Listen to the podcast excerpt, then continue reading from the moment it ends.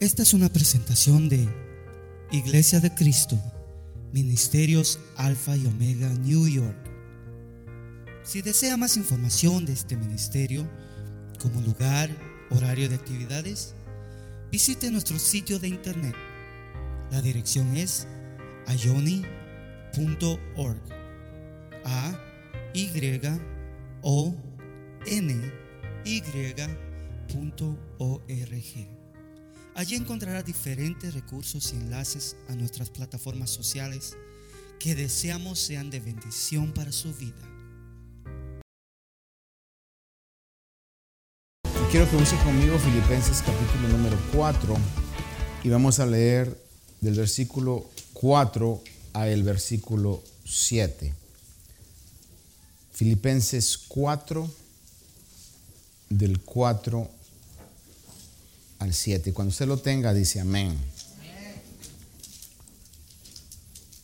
Leemos juntos, lea conmigo, dice, regocijaos en el Señor siempre.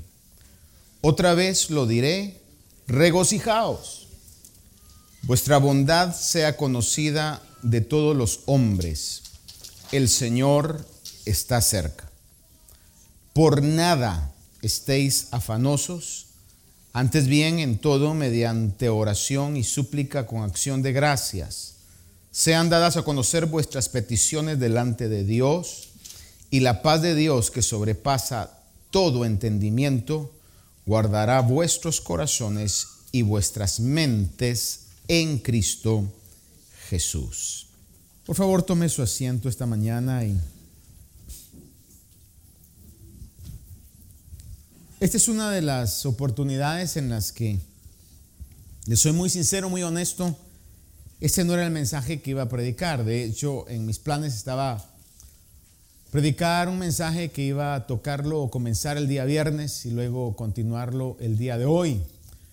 Pero bueno, por la situación que lo ameritaba, pues, no nos reunimos el día viernes y uno de estos días que estaba, el Señor me levantó a, a orar, me recordaba este pasaje de una manera muy específica, de una manera muy personal, diría yo. Y sentí en mi corazón que es lo que el Señor quiere hablarnos esta mañana. Es un versículo que yo personalmente he leído muchas veces y lo he leído desde este lugar, creo que muchos ya lo sabemos de memoria. Sin embargo, quisiera comenzar este versículo no desde el versículo 6, donde usualmente lo hemos leído, sino el versículo 4 donde lo leímos, que dice el apóstol Pablo, regocijaos en el Señor siempre y recalca, otra vez os digo, regocijaos. Los estudiosos dicen que esta carta fue escrita desde una cárcel. El apóstol Pablo está hablando desde un lugar donde no ameritaba, no merecía estar con alegría, con estar con gozo. Sin embargo, él está en ese momento mandando una palabra de ánimo a que los hermanos se regocijen, él estando en una situación difícil, sin duda alguna pudo sentir ese regocijo sobrenatural de parte de Dios. Y nosotros hoy, día en un mundo donde abundan las tristezas y abundan razones por las cuales estar tristes y quizás ansiosos, angustiados y quizás hasta depresionados por esos motivos de tristeza, la palabra hoy nos señala que nos regocijemos y dice la Biblia siempre. Usted y yo leímos, regocijaos en el Señor, dice siempre. No solamente en los buenos momentos o los momentos agradables, los momentos de regocijo y de celebración, sino alegraos en el Señor cuando siempre. Y recalca, otra vez os digo, regocijaos. Creo que es una administración que el Espíritu Santo está haciendo en este versículo que nos recuerda, regocijaos siempre y recalca, regocijaos una vez más. Aparte dice, vuestra bondad sea conocida de todos los hombres. Y cuando dice eso, está marcando algo que debe ser la característica de los cristianos. Que nuestra bondad, nuestras buenas obras, sirvan como señal de lo que somos, pero ante todo que podamos actuar en esta actitud que sé que no es fácil. No es fácil poder mantener una vida siendo buena gente. No sé cuántos dicen amén a eso. Pero no es fácil mantener una vida siendo buena gente. Especialmente cuando sus buenas acciones son malinterpretadas.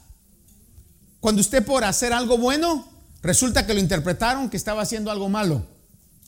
Creo que le he dicho en alguna oportunidad una hermana que el Señor usó muchos años atrás para que comenzáramos esta iglesia. Decía este dicho y me quedó marcado porque dijo eh, estas palabras. Creo yo que su antecedente, su background era católico y por eso decía esto. Decía, me decía a mí, Martín, una vez por persinarse se aruña. Y fíjese que es, para aquellos que no, eso es chino para ustedes, persinarse es hacer la señal de la cruz que la iglesia católica hace, ¿verdad? Y decía, una vez por persinarse se aruña. Es decir, por hacer algo bueno se interpreta como algo malo. Y cuando eso sucede, aún cuesta más mantener esa actitud de ser buena gente. Sin embargo, la palabra del Señor nos dice que nuestra bondad sea conocida y no solamente con los cristianos, lo cual debe ser nuestra prioridad, pero dice, sea conocida de todos los hombres, pero añade algo muy importante que el hermano Gabriel nos lo recordaba el domingo pasado. ¿Cuándo se recuerda la predicación del domingo pasado? ¿De qué fue? La venida del Señor. Que el Señor está cerca. Y es lo que la palabra nos está diciendo. Continúen siendo buenos, continúen teniendo esas obras de bondad. ¿Por qué? Porque el Señor está cerca. No sabemos en qué momento, creo yo, en la inminencia de la venida del Señor. Le recuerdo que el día del Señor comienza con el arrebatamiento de la iglesia. Escatológicamente, cuando la iglesia se va, es el inicio del día del Señor. Luego continúan juicios. Pero eso va a pasar, hermano, y como lo cantamos, como ladrón en la noche.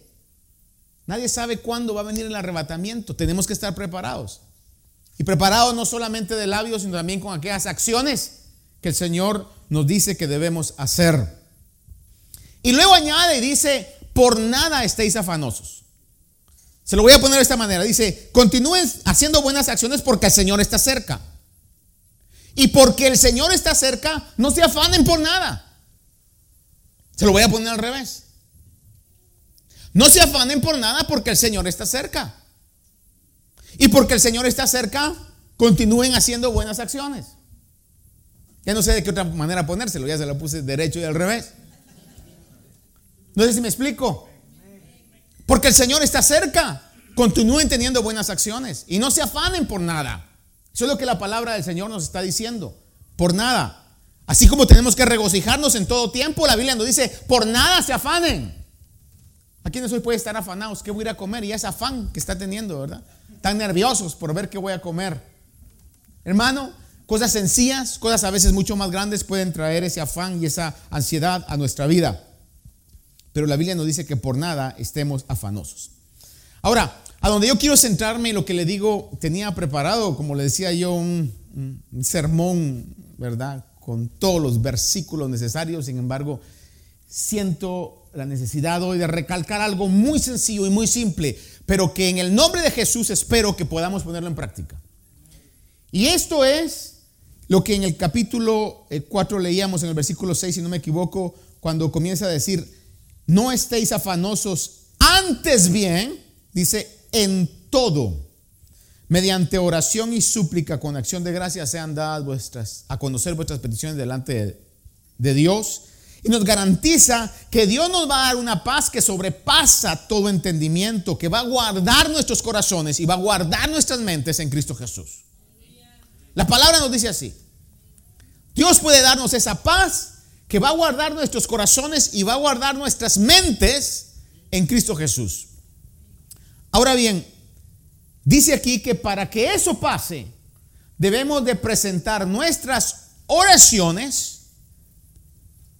o nuestras peticiones, perdón, debemos presentar nuestras peticiones en oración. ¿Cuántos dicen amén a eso? Pero fíjese que no dice nada más oración. Oiga eso. Dice oración y súplica o ruegos con acción de gracias. Ahora yo quiero ser muy práctico esta mañana. ¿Qué es una súplica o qué es un ruego? Haga de cuenta que en algún momento usted llega a hacer un trámite importante y entonces le dicen, ah, mire, eh, lo lamento, pero el señor que estaba delante de usted o la señora que estaba de usted era el último de la línea. Y usted llegó de lejos, usted pidió permiso ese día, eh, quizás dejó a los niños recomendados por un momento. Usted en esos momentos va a tratar, la gran mayoría tratamos, de decirle a la persona encargada, mire, hágame el favor. Como decimos de donde yo nací, hágame la campaña. Ah, mire, por favor, ah, ¿qué otra expresión podríamos usar para eso? Hágame un paro, dicen por ahí, ¿verdad? Hágame un paro. O sea, sea como sea, decimos, mire, mire, por favor, ¿verdad? Yo le suplico, ¿no ha dicho usted alguna vez eso? Yo le suplico que haga una excepción. Yo le suplico, yo le ruego que por favor, mire, no me voy a tardar, traigo todo preparado, pero por favor, eh, mire, Dios se lo va a pagar, dicen algunas veces. ¿No, no ha oído usted? Dios se lo va a pagar, ¿verdad? ¿Qué eso es? Esa es súplica. Nosotros debemos de tener oraciones y oraciones, hermano, mire, usted las puede hacer eh, de diferente manera. Yo personalmente cuando estoy en un tiempo de oración trato de caminar. Estoy caminando y estoy orando, es parte mía, ¿verdad? No, no, no le digo que usted lo haga, ¿verdad? Cada quien tiene su, manera de poder hacerlo. Estoy caminando, estoy orando. Pero cuando estoy orando, posiblemente hay varias palabras que salen, pensamientos, comunicación con Dios. Pero la Biblia nos dice oraciones y súplicas. Ahora, ¿por qué Dios quiere que le pidamos y claramente dice la palabra que Él ya sabe lo que necesitamos? No sé. Usted me pregunta, pero pastor, usted tendría que saber, no sé, alguien sabe que me lo explique. El Dios que sabe todas las cosas, ¿por qué quiere que le digamos? No lo sé, pero Dios quiere que le digamos. Algunos dicen para mantener la comunión con Dios. Puede ser, hermano. Creo firmemente que eso nos ayuda mucho. Mantener una buena comunicación con Él para que nuestro espíritu esté avivado. Pero si yo me pongo a pensar y argumento un poco con Dios, le digo, ¿por qué necesitas que te diga lo que tú ya sabes? Pero Él ha dejado claramente en su palabra que quiere oírlo de nuestros labios. La razón no la sé específicamente por qué, pero sí sé que eso agrada a Dios, sí sé que eso es lo que Dios quiere. Pero aparte de eso, no solamente una oración, sino que dice súplicas. Y aquí viene esta petición o ese argumento una vez más. ¿Por qué, Señor, si sabes lo que necesito? Si sabes los deseos de mi corazón, ¿por qué quieres que te suplique? No lo sé, pero Él en su palabra ha dejado claramente y contundentemente que hay momentos y ocasiones en las que nuestra oración debe subir a un nivel más grande y no quedar solamente en oración, sino subir al nivel de súplica. Ayúdeme hoy, a lo menos a dos personas, dígale, hermano, tenemos que orar. Dígale, por favor.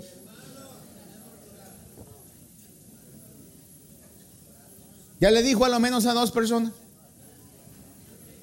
Ahora a otras dos personas, dígale, hermano, y también tenemos que suplicar, dígale.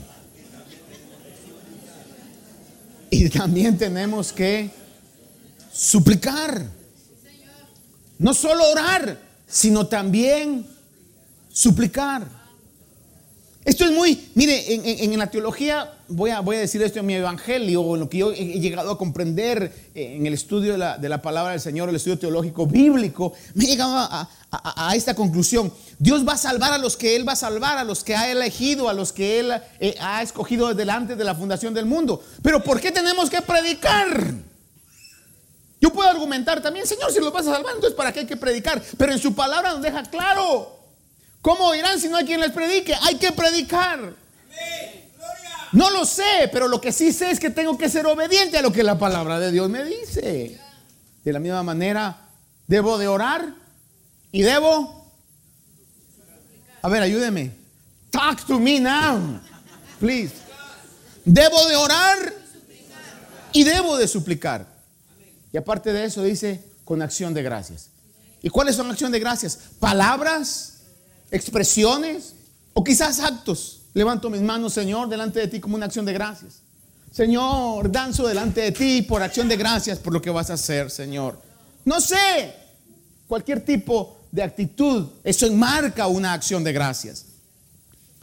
En Segunda Crónicas capítulo 6, verso 21, cuando Salomón dedica el templo, le leo aquí dice, en su oración Salomón dice, y escucha las súplicas de tu siervo y de tu pueblo Israel cuando oren hacia este lugar Escucha tú desde el lugar de tu morada, desde los cielos. Escucha y perdona. Vea cómo ahí marca. Escucha la oración y la súplica.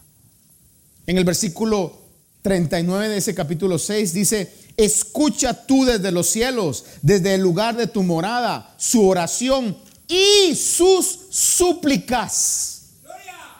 ¿Oímos eso? Escucha su oración y sus súplicas. Hazles justicia, perdona a tu pueblo que ha pecado contra ti. Salmo 28, 6, le leo. Bendito sea el Señor porque ha oído la voz de mis súplicas. Le recalco o le releo. Bendito sea el Señor porque ha oído la voz de mis súplicas. Salmo 86, 6 dice, Escucha tú desde los cielos, desde el lugar de tu morada, su oración y sus súplicas. Hazle justicia, perdona a tu pueblo que ha pecado contra ti. Salmo 143.1. Oh Señor, escucha mi oración, presta oído a mis súplicas, respóndeme por tu fidelidad, por tu justicia. Vea cómo la palabra de Dios, y hay más versículos que le voy a leer, habla claramente y le voy a decir esto. Sometimes prayer is not enough. There is something else that the situation, the trouble, the inconvenience, the problem, the difficulty requires. Sometimes you have to pray and you have to cry out. You have to beg for it. You have to express supplications. Algunas veces orar, depende cuál sea la situación, no es suficiente. Y si a veces ni siquiera oramos, ya me imagino yo. Pobres ángeles han de decir, no hombre, si este ni ora, ahora cuánto más va a suplicar. Pero, pero en el nombre de Jesús no va a ser así. Especialmente por el tiempo que vivimos. Porque si pudiéramos disectar, si pudiéramos ver la expresión el Señor está cerca, tenemos que darnos cuenta que vivimos tiempos peligrosos. Tal vez podemos quitar el aire. Si nos damos cuenta, hermanos, del tiempo que estamos viviendo, que el Señor está cerca, tenemos que entender que son tiempos peligrosos. Donde la maldad hermano, crece cada vez más. Y tenemos que estar nosotros conscientes y pendientes, Señor, de estar alertas en todo momento, despiertos en todo momento. Si su espíritu se está durmiendo, no hoy, por supuesto, ¿verdad?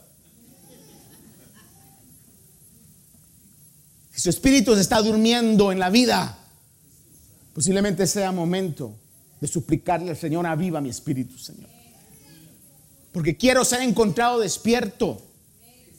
Quiero realmente tener esa conciencia. En el capítulo 9 de Daniel, creo que todos hemos sido ministrados tremendamente por la vida, las decisiones, las actitudes de Daniel y sus amigos, pero específicamente Daniel, hermano. Un joven que es cautivo, pero marcó la diferencia en medio de esa cautividad que lo querían a matar, asesinar y no pudieron porque el Señor lo guardó. Un joven que recibe, hermano, ya quizás en este punto no tan joven, pero recibe visiones y revelaciones extraordinarias y únicas en el capítulo 9 de Daniel. Él dice en el versículo 3, cuando está indagando sobre el por qué Israel está cautivo. Dice Daniel 9:3, volví mi rostro a Dios, el Señor, para buscarle en oración y súplicas. ¿Oyó eso? Volví mi corazón al Señor, dice, para buscarle en oración y súplicas. Y añade, en ayuno, silicio y ceniza. Humillé mi vida para buscar al Señor. Versículo 23 dice, al principio de tus súplicas, porque viene Gabriel, hermano, el, el, arcángel Gabriel es enviado directamente. Imagínense qué privilegio que tienen que enviar al arcángel Gabriel. Para mandarle un mensaje a Daniel. Y le dice, al principio de tus súplicas se dio la orden y he venido para explicártela. Porque esto llegas, hermano, a mi corazón. Porque eres muy estimado. Pon atención a la orden y entiende la visión. ¿De cuántos de nosotros podría el cielo decir, eres muy estimado? Yo creo que en algunos de nosotros nos mencionan en el cielo y dicen, ¿quién será? ¿Usted lo conoce? O quizás no, ¿verdad? O quizás su nombre es famoso en el cielo. Pero vea usted que Daniel, qué actitud tenía. Ojalá yo pudiera dar la estatura de esos hombres, hermano. Pero aún en la estatura de Daniel dice que se volcó con súplicas, con oración, con ayuno, con ruego. Hebreos 5, 7, no le voy a hablar de Daniel, le voy a hablar de la persona más maravillosa que ha caminado sobre la faz de esta tierra, la persona del Señor Jesús. Hebreos 5, 7 dice, Cristo en los días de su carne, habiendo ofrecido oraciones y súplicas. No está hablando de Pedro, no está hablando de Juan, no está hablando de Pablo, no está hablando de Daniel, de Jeremías, de Isaías de ninguno de los grandes profetas del Antiguo Testamento, no está hablando de David, está hablando de Cristo en los días de su carne, habiendo ofrecido oraciones y súplicas. Prayer wasn't enough. Orar no era suficiente para el Señor Jesús. Y con esto no quiero desvalorizar la oración, no hermano, es lo que nos sostiene. Pero hay momentos, hay situaciones, hay etapas en las que tenemos que escalar a otro nivel. Y que el diablo y el acomodamiento religioso, el liberalismo que ha entrado a la iglesia nos dice, ah, no, no sean legalistas. No es legalismo, es instrucción bíblica, es seguir el ejemplo de Pablo, es seguir el ejemplo de Daniel, es seguir el ejemplo de Cristo. Hay momentos en donde la oración tiene que dejar de ser casual y entrar a esa actitud de súplica en todo tiempo. Y quizás, hermanos, lo que más importante es que seamos constantes en nuestra súplica. Dice en Hebreos, Cristo en los días de su carne, habiendo ofrecido oraciones y súplicas con gran clamor y lágrimas, mi Señor que sabía todo, con gran clamor y lágrimas, al que podía librarle de la muerte, dice que fue oído a causa de su temor reverente. Y quiero ir terminando con un pasaje que también se lo he dicho muchas veces, pero que sigue hablando a mi vida y hoy con esta perspectiva o esta, este rema para mi vida, hermano, eh, cobra más valor. La historia que leemos en Lucas capítulo 18, del versículo del 1 al 8, dice claramente esta parábola porque déjeme decirle algo, cuando Jesús decía una parábola era para dar una lección. Aplicaciones pueden ser muchas, pero hay un mensaje en cada parábola. No tratemos de encontrarle significados ocultos y aquí que estará hablando, hermano. Aplicaciones podrán haber en nuestra vida, pero hay un mensaje en cada parábola que el Señor ha dicho. Y aquí lo, lo dice de una manera clara en la introducción de la parábola.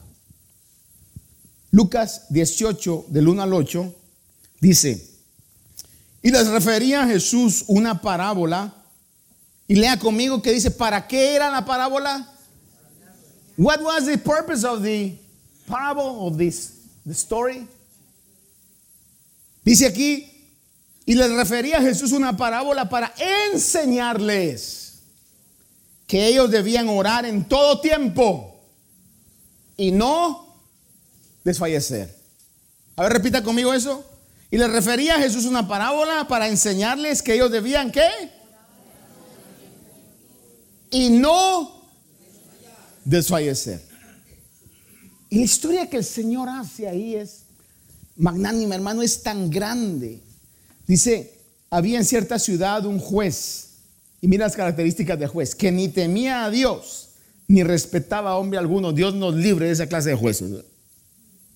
Si algún día usted tiene que enfrentar a algún juez aquí en la tierra, que no vaya a ser uno como estos, hermano. Ni temía a Dios, ni respetaba a hombre alguno. Aunque, le voy a decir algo, estamos en una generación donde eso cada vez se va a hacer más común donde el Dios es el hombre mismo. Dice, y había en aquella ciudad una viuda, la viuda en aquellos tiempos era sinónimo de una persona totalmente desprotegida. Cuando se hablaba de viudas y huérfanos, estaba hablando de aquellas personas que jamás podían pagarle a usted un favor, que estaban totalmente desprotegidas.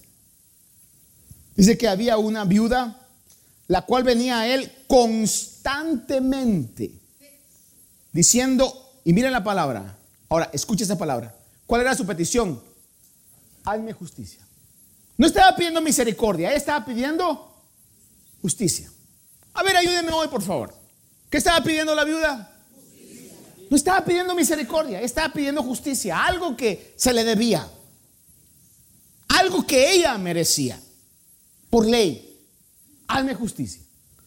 Y dice, hazme justicia de mi adversario por algún tiempo él no quiso, pero después dijo para sí, aunque ni temo a Dios, ni respeto a hombre alguno, sin embargo, porque esta viuda me molesta, le haré justicia, no sea que por venir continuamente me agote la paciencia. Y el Señor dijo, escuchad lo que dijo el juez injusto. Recuérdese, esta es una historia, es una parábola. Pero el Señor lo está haciendo para enseñarnos que, que debíamos orar en todo tiempo y no desfallecer. Y dice, escuchad lo que dijo el juez injusto. Y el Señor dice, y no hará Dios justicia a sus escogidos que claman a Él día y noche, se tardará en responderles. Y concluye la parábola diciendo, os digo que pronto les hará justicia. Y recalca, no obstante, cuando el Hijo del Hombre venga, ¿qué nos hablaba el hermano Gabriel o el Señor por medio llamado Gabriel el domingo pasado? Él viene pronto. ¿Cómo comenzamos esta escritura? Dice, regocijaos en el Señor siempre, regocijaos, vuestra bondad sea conocida delante de todos los hombres. El Señor está cerca. Y la parábola de Lucas 18 dice, no obstante, cuando el Hijo del Hombre venga, hallará fe en la tierra. Fe al Evangelio. Hermano, si hoy ni a la iglesia quiere ir la gente, ni lleva Biblia, ni leen Biblia, ni oran por los alimentos, por eso a veces les hace tanto daño. ¿Cuánto más van a orar y cuanto menos van a suplicar. Pero que el Señor encuentre una iglesia en Long Island que diga, eso sí me creen y cuando Él venga encuentre fe en que nosotros creemos que vale la pena orar y que vale la pena suplicar. Suplicarle al Señor en esos momentos. No todo el tiempo, porque no todo el tiempo quizá lo va a meritar, pero van a haber momentos en los que usted tiene que encerrarse y decirle, Señor, yo no salgo de aquí hasta que tenga paz en mi corazón. Yo no, yo no me levanto de este lugar, Señor, hasta que es, esa amargura, hasta que esa tristeza sea quitada de mi vida, hasta que estos pensamientos, Señor, se vayan de mi mente, Señor. Yo me levanto de este lugar. Te suplico Y si esos pensamientos, ataques vuelven, usted diga, Señor, llego una vez más, porque estoy viniendo no solo con oración, estoy viniendo con súplicas delante de ti. Termino. ¿Qué fue lo que pidió la viuda? Justicia. Y usted mira, pero pastor, si estamos hablando de justicia, aquí todos estamos fritos. Todos estamos perdidos. Le voy a decir, no. ¿Qué cantamos hoy? No hay argumento ni juicio contra mí. Él con su sangre me vino a redimir. Libre de condenación. Ya no soy más un deudor. Él ha pagado la deuda por mí. Le voy a decir algo, usted es merecedor de gozo, usted es merecedor de paz, usted es merecedor de satisfacciones en su vida, usted es merecedor de victoria. La Biblia dice que Dios nos llevará siempre en triunfo. Pero el diablo le va a decir, no eres digno, mira como lo que eres. Usted dígale, no hay argumento, no hay juicio contra mí. Yo merezco bendiciones del cielo, no por mis obras, pero por la obra perfecta que el Señor ha hecho en la cruz del Calvario. Amén. Las bendiciones de Dios no dependen de la justicia humana, no dependen de nuestra justicia humana, sino por la justicia que nos es dada al creer en el sacrificio de nuestro Señor Jesús. Esperamos que esta meditación haya bendecido su vida. Si desea más información de este ministerio, como lugar, horario de actividades, visite nuestro sitio de internet. La dirección es ayoni.org. A Y O N Y.org. Allí encontrará diferentes recursos y enlaces a nuestras plataformas sociales que deseamos sean de bendición para su vida. Bendiciones.